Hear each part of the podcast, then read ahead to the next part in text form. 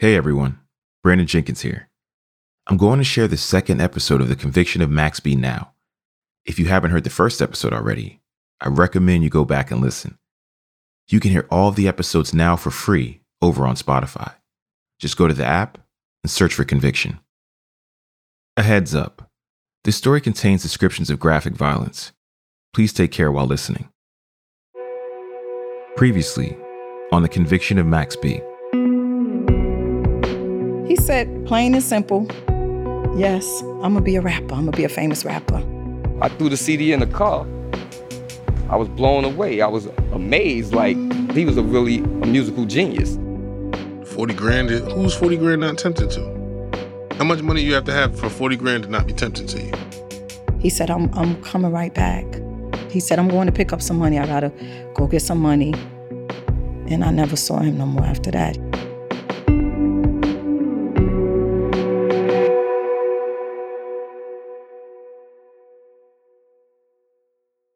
Something I've always wondered about Max B's story is what really went down in the night that got him locked up. I heard rumors about a hotel room, a bag, and a gun, but also that Max B was never at the robbery, that he was innocent. All I knew for sure was that a man had lost his life. Everything else was hazy. And when we first started working on the story, it felt like it was going to stay that way. We reached out to the people who were at the scene of the crime, called, hit them up on social media, sent letters, and even spoke to their families. It seemed like none of them would talk to us. But then, we caught a break. While reporting this story, we asked Max B's legal team to share any materials they had related to this case. They handed over a stack of CDs with thousands of pages of digitized court transcripts and folders of evidence. And deep inside one of those folders, we found some audio we weren't expecting. There were interviews with key witnesses, carried out by the detectives from the Bergen County Prosecutor's Office in the days after the crime. We weren't able to listen to all those recordings because some of the files had been corrupted, including Max B's. But thanks to the interviews that did survive, we were able to hear, for the first time, what happened that night, according to people involved.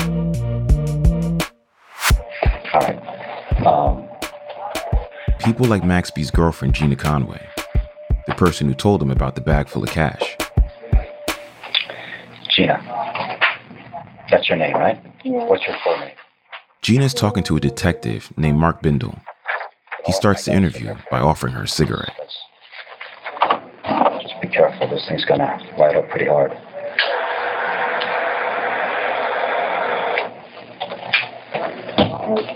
No problem. I hope the guys in this precinct don't complain.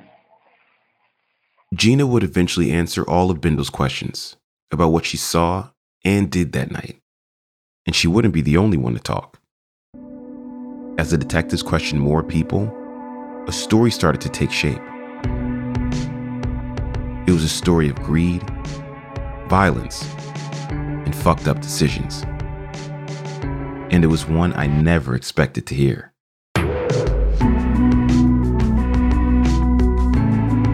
My name's Brandon Jenkins, and this is a conviction of Max B. Part 2 Bring the Money.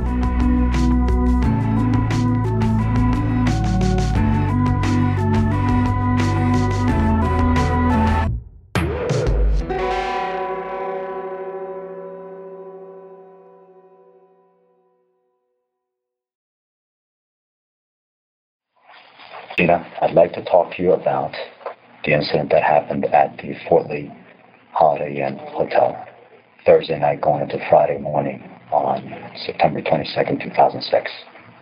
You know what I'm talking about, right? Yeah. Something you should know about this interview is that it takes place in the middle of the night, right after Gina was arrested. She would later try to argue that she was too tired and upset to consent to an interview, but a court would dismiss that claim, partly because one of the first things you hear on the recording is Gina and the detective going over her Miranda rights and her agreeing she's there voluntarily and understands she can stop and ask for an attorney at any time. The next thing you hear is that detective offering her a cigarette, and getting down to business. Okay, so tell me how that came about. How did you get to meet these people? How were you introduced to them, or did you meet them on your own? How did that come about? Gina tells him about how she met Max B at a Dipset show in South Carolina, and about how not too long after, she moved up to New York. And who did you live with? I live with um, Charlie Wingate. Charlie Wingate, aka Max B. Over the next four hours, the detective asked Gina all about their relationship, how she heard about that bag full of cash, and how it all led to what went down in that New Jersey hotel room. What he doesn't say is that Gina's version of that night isn't the first one his team has heard.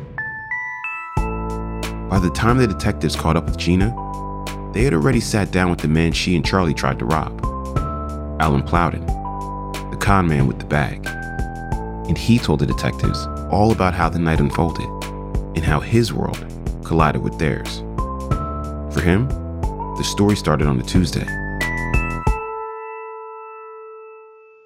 Tuesday, Tuesday, Tuesday.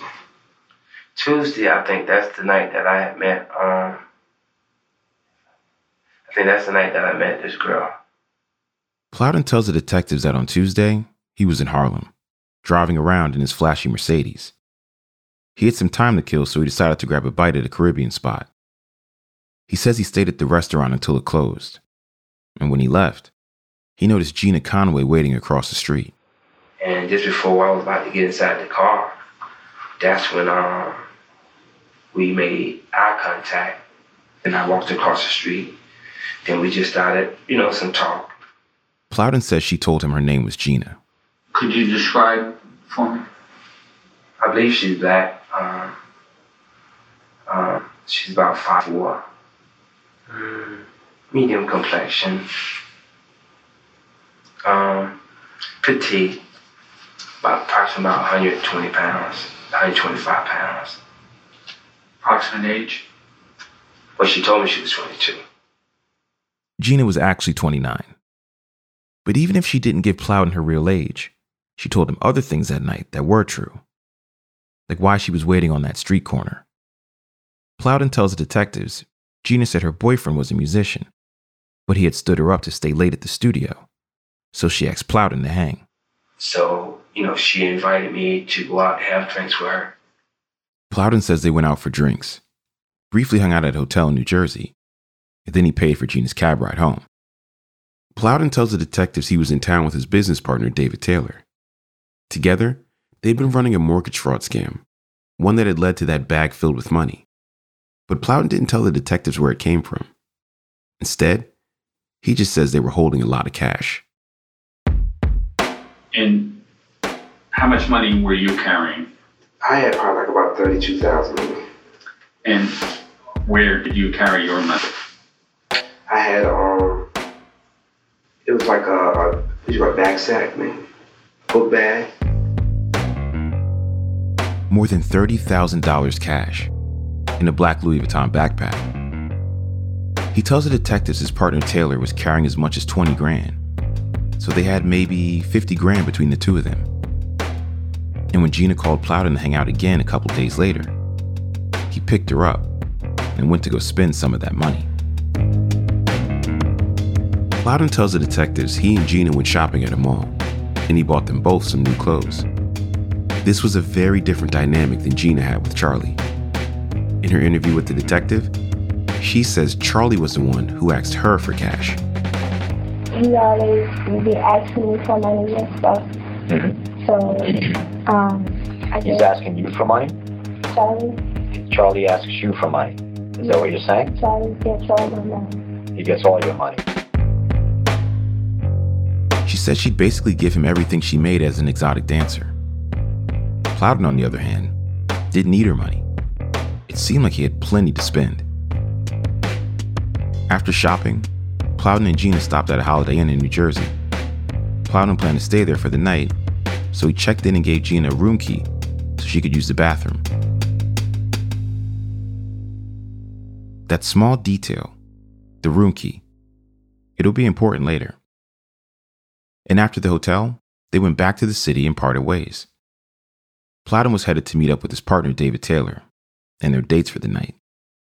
And Gina went straight to the Lincoln Projects. Okay. Uh, and that's in Harlem, right? Yeah, And who did you meet at the Lincoln Projects? Charlie. And where did you meet him? At the basketball court. The same basketball court we told you about last episode, where Charlie would go to hang out, watch pickup games, and get fucked up with his friends. Gina says that's pretty much what was happening when she got there. People were passing around a bottle of Hennessy. She had some, took some ecstasy, and talked with Charlie. But even through the Hennessy or the uh, the ecstasy, is your recollection clear of the conversation you had with him?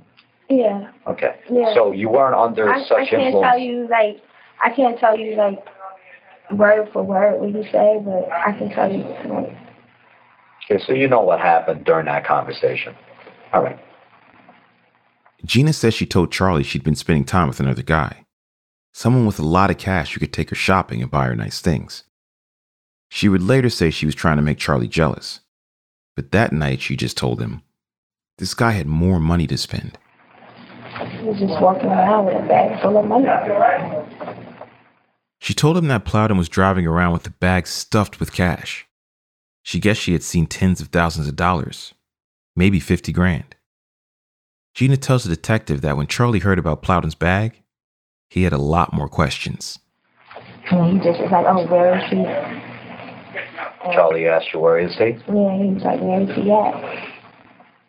Gina says she told Charlie pretty much everything the hotel Plowden was staying in, his room number, and that he was planning to be out all night at a club.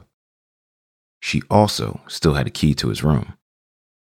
Gina says Charlie listened to all of this and decided to call his stepbrother, Kelvin Leerdam, aka Pooh Sims. Gina just calls him Sims, and she tells the detective about what she overheard. I just know that he was saying something like you're gonna do this and do that. I don't I don't Do really- what? like What did he mean by do this and do he was that? telling him like, you know, you're gonna go um I want you to to you and her to go out there to the hotel and, and get that money. In other words, rob the guy. Yeah. This is where the story gets sticky. We've talked to Sims too, and he told us a very different version of this night. He says he was never there, never talked to Charlie, never participated in anything that went down that night. He says Gina framed him because he was getting between her and Charlie, and she wanted him out of the picture. But five witnesses would either tell the detectives or testify in court that Sims was involved. That number includes Gina, who tells a detective Sims showed up at the basketball court about five minutes after Charlie called. And that's when Charlie, the rapper on the cusp of stardom, started to lay out a plan for an easy score, one that involved her and Sims. So now Charlie's talking to you. And what's he say to you? He just was like, um, he was like, if you do this for me, then baby, and he was like, I'll he love me forever, or something like something like that. I don't know. I want to make sure you heard that last part. She says Charlie told her, If you do this for me, baby, I'll love you forever. Do what for him? If I go with um, With who? if, if I go with him. And do what? Like he said, if I pull it off, uh, you know, if if Sam's got the money or something. In other words, rob Jay. That's what you're saying, right? Yeah. Jay is Plowden's nickname. It's what Gina calls him during this interview. The detective doubles down here. He really wants to make sure he's clear on what Gina's saying. And then Charlie told you to go with Sims to go rob Jay. Is that what, in essence, what he told you? Yes. And what was your response to that? I just, I just said okay. And did Sims also say okay? Is that a yes? Yes.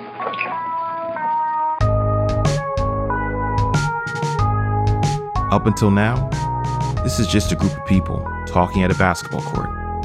Nothing has happened yet. But no matter how casually it had come together, this has become a plan for a burglary. One that would change Charlie Gina, and Sim's lives forever.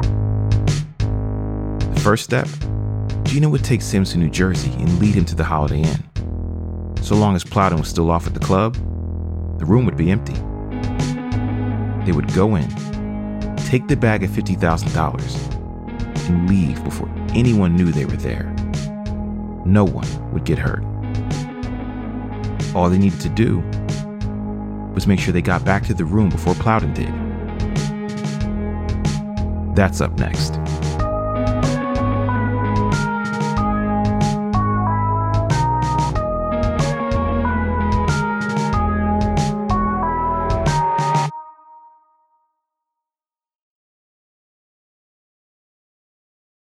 Charlie, Gina, and Sims were cooking up their plan at the basketball court, Alan Plowden was having a very different night. He, his partner David Taylor, and two other women were out on the town, and it was only a matter of time before they'd go back to the hotel. So if Gina and Sims were going to get there before Plowden did, they didn't have a minute to spare. But almost right away, they hit their first problem. Nobody had a way to get to Jersey. No car, no getaway driver. I'm no expert, but what Charlie did next probably wasn't the best solution. He called a cab. Who contacted you to make this uh, cab ride?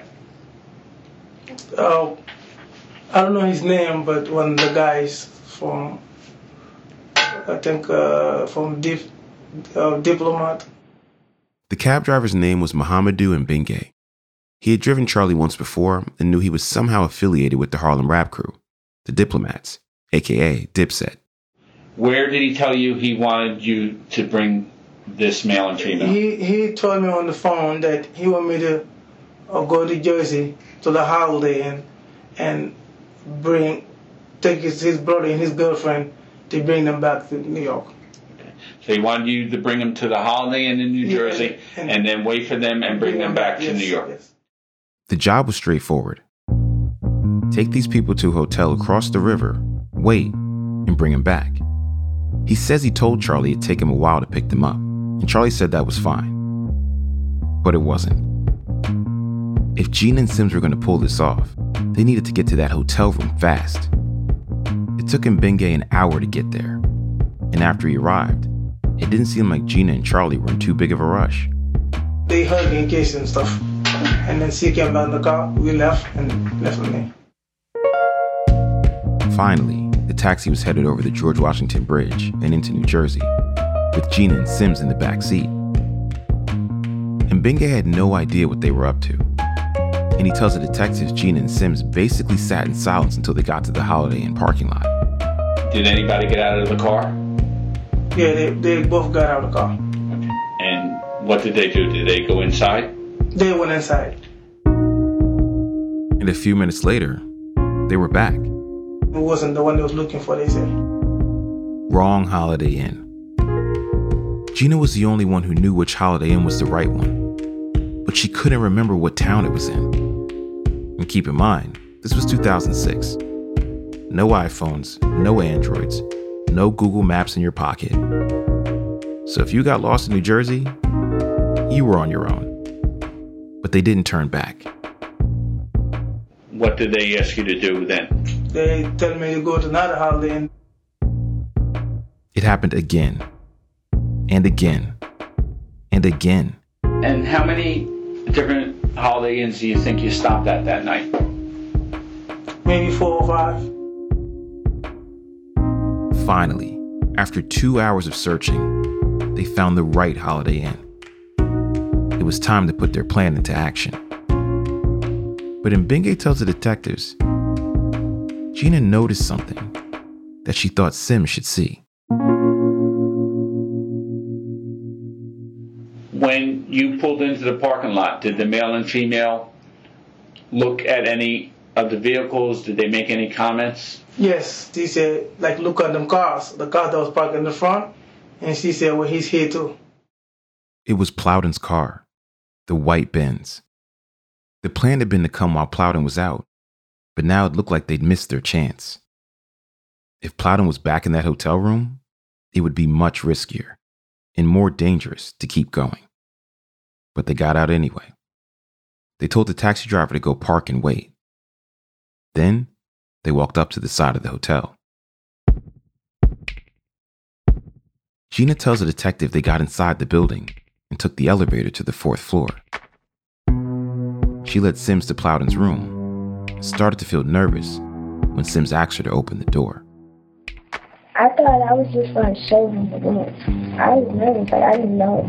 I just did not know what this was gonna happen. Gina tells the detective she didn't know what was going to happen next. She thought she would only show Sims the room and then leave. By that point, Sims had put on a pair of gloves and pulled out a roll of duct tape. And it was here, outside of Plowden's hotel room door, that Gina says she noticed Sims take out a gun. And then he was just like, open the door.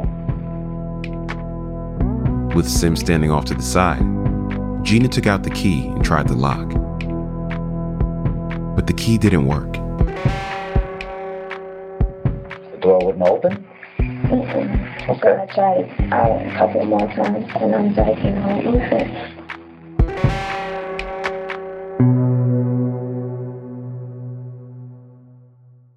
The key not working could have been the end of it. They could have called it right there, walked back to the taxi, and gone home. But that's not what they did.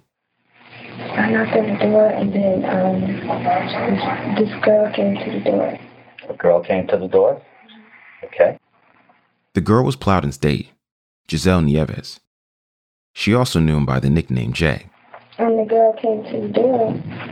I was just like, where's Jay? You asked her, where's Jay? And I said, where's Jay at? And she was like, he's sleeping. And then she opened the door. I should pause here, because once Gina and Sim step into that room, the story takes a violent turn. Please take care while listening.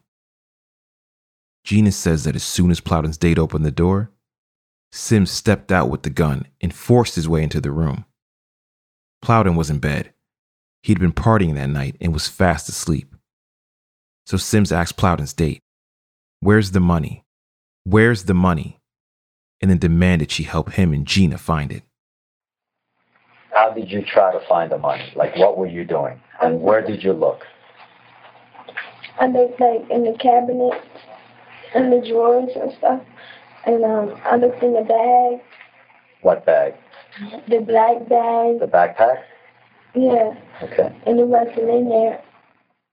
Gina tells the detective that no matter where they looked, they couldn't find the money. And eventually, Sims passed Gina the tape and told her to tape the woman up. Gina took her into the bathroom and used the tape to bind her arms and feet together and cover her mouth. She told Plowden's date to stay in the bathroom and left to check on Sims. Now, when you came out of the bathroom, what was Sims doing? He was sta- he was standing there with the gun, and he just was looking all weird and stuff. All weird? Yeah, What about Jay? Where was he? he was asleep. Was he awake at all when you came out of the bathroom? No, So Jay is still sleeping. yeah. Plowden had somehow slept through all of this. But Gina tells the detectives Sims wanted to talk to him. He was like, wake him up. I was like, I was like, you want me to wake him up? And he was like, wake him up. Gina says she walked up to the bed where Plowden was sleeping, reached out her hand, and tapped him. What's the next thing that you recall? Um, being woke up out of my sleep with a gun pointed to my head and don't move. Plowden hadn't heard any of the commotion before this, so he says he woke up bleary eyed to find Gina standing over him and a man pointing a gun at his head. Plowden had never met Sims, so he doesn't name him in this interview, but he would later ID him as the gunman. Did they do anything to restrain you? Gina put tape on my legs. She put tapes on my hand and she put tape over my eyes. What type of tape was that? It, it looked as though it was like that, that gray Duct tape. duct tape. Plowden tells the detectives Sims only wanted to know one thing Where's the money? He says Sims would ask and ask. And when Plowden didn't tell him, Sims would hit him in the head. Plowden says he feared for his life. He knew where the money was, but he felt that if he gave it up, Sims would have no reason to keep him alive. What Gina and Sims didn't know was that Plowden's cash was right next to them in the hotel room trash can. Earlier that night, Plowden had taken out the trash bag, hid his cash, jewelry, and car keys at the bottom of the bin, put the bag back, and filled it with trash. But he wasn't about to tell them that. Sims could see he wasn't getting anywhere, and he tried a new idea. And then he said, um, what about your friend? You got in his room? He said, um, I'm gonna ask you one more time or I'm gonna kill you. Sims knew Plowden had a partner, David Taylor, who was staying in the same hotel, only a couple floors down. Did you eventually tell them what room he was in? After be, um, after he put the gun in my mouth and threatened my life, I told him what he was in. He put the gun in your mouth? Yes. None of this had been part of the plan, and the situation was spiraling out of control. And as soon as Plowden gave up the room number, Sims decided they wouldn't be going to Taylor. Taylor would come to them. Plowden says he was lying on the ground with a gun pointed at his head when Sims grabbed the hotel phone and dialed Taylor's room. He whispered that if Plowden acted like anything was wrong, he would kill him. And then he put the receiver to Plowden's ear. And what did you say to David? I said, um, I wanted to keep the conversation short and brief. So when I got on the phone, I spoke to him. I said, um, Dave, bring the money. Bring the money. He said, huh? And I said, bring the money. And then he just hung up the phone. But I knew he felt something in my voice. A few minutes later, there was a knock at the door. Plowden says Sims covered him with some bedding and left him lying on the floor. He tells the detective Sims hid behind the door and told Gina to open it. And it was in that moment, with Sims and Gina distracted, that Plowden had just enough time to peel the duct tape off one of his eyes.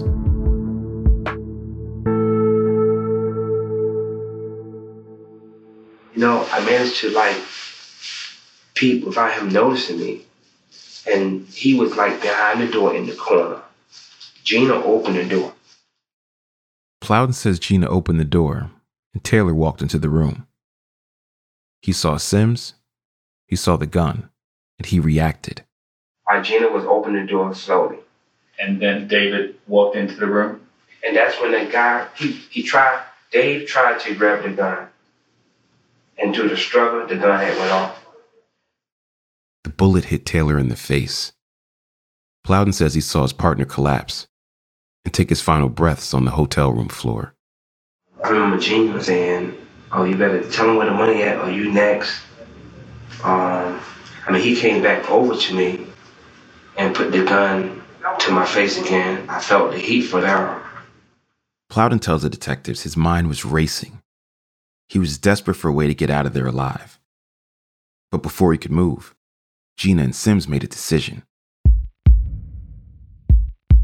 The robbery had just become a murder, and they didn't want to be in that hotel room any longer. They grabbed all the phones in the room.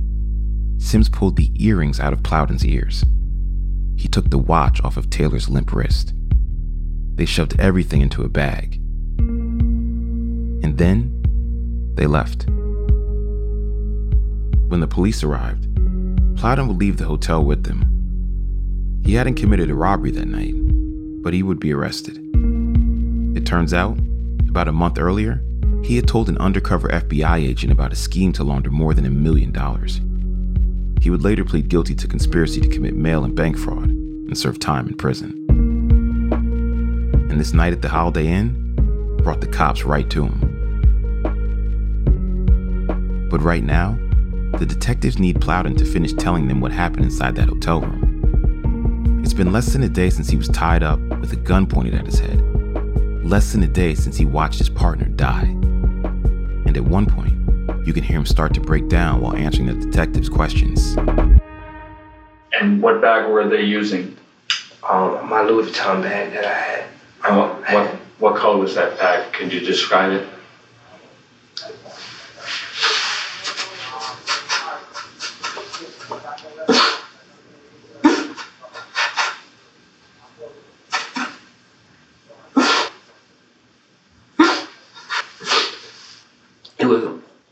It was just a regular Louis Vuitton bag.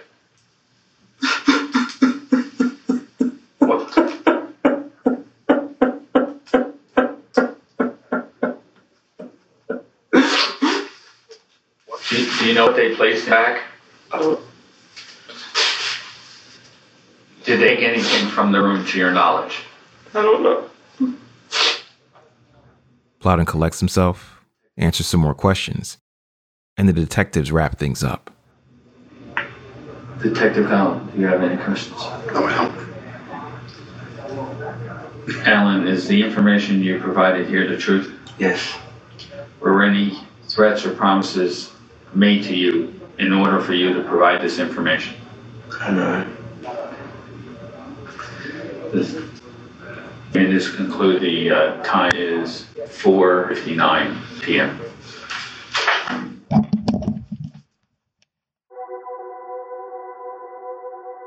The way Gina tells it, she, Charlie, and Sims had started the night with a vision of easy money, an empty hotel room, a stuffed bag, and the thrill of knowing they'd end the night wildly richer than they'd started it. But that wasn't how things went. Not long after Gina and Sims left Plowden's hotel room, their taxi was back on the George Washington Bridge, headed to New York City. But they weren't coming home with a Louis Vuitton bag stuffed with cash. Instead, they had a few hundred dollars, some clothes from the mall, Plowden's earrings, and a dead man's watch. Gina says that once they were back, Sims got in touch with Charlie, the person who'd sent them in the first place. My producer David Fox asked Charlie about that moment. How did you find out that everything had gone wrong? That that somebody had died? Well, man, I don't know. You sure you want to go into that like that? It's part of the job, Charlie. I, unfortunately, I do have to ask. Who called and told me when everything went this shit? Who was what Charlie calls Sims. He called and told me, like, yo, everything went this shit, bro. I need you. That's got to be crazy to get a call like that. You remember how you felt? I know I was kind of, I was just upset. You know what I'm saying? I was upset. That ain't the call you want to hear. I want, I just was like highly upset. Upset? Like how? Like afraid, guilty, nervous? Just upset. Just like, yo, like, what the fuck? Like, niggas about to go to jail for some stupid shit. He was right. People were about to go to jail. In the days after the robbery, the detectives put together the story of what happened that night. It ended up being a story about a bad plan, a detour filled cab ride, a botched robbery, and a murder. And when it was all laid out, it seemed so impulsive, so senseless. And even though Charlie wasn't at the Holiday Inn, he still played a part. And it wouldn't be long before it caught up to him. That's next time on Conviction. Somebody told me one piece, then I heard another piece of something, and then the next thing I know, the detectives is knocking on my door. They wanted to ask me about my son. It was the middle of the night, you know what I'm saying? They just woke me up and they was like, yo, get dressed. You, you being arrested for felony murder or whatever. And that was it.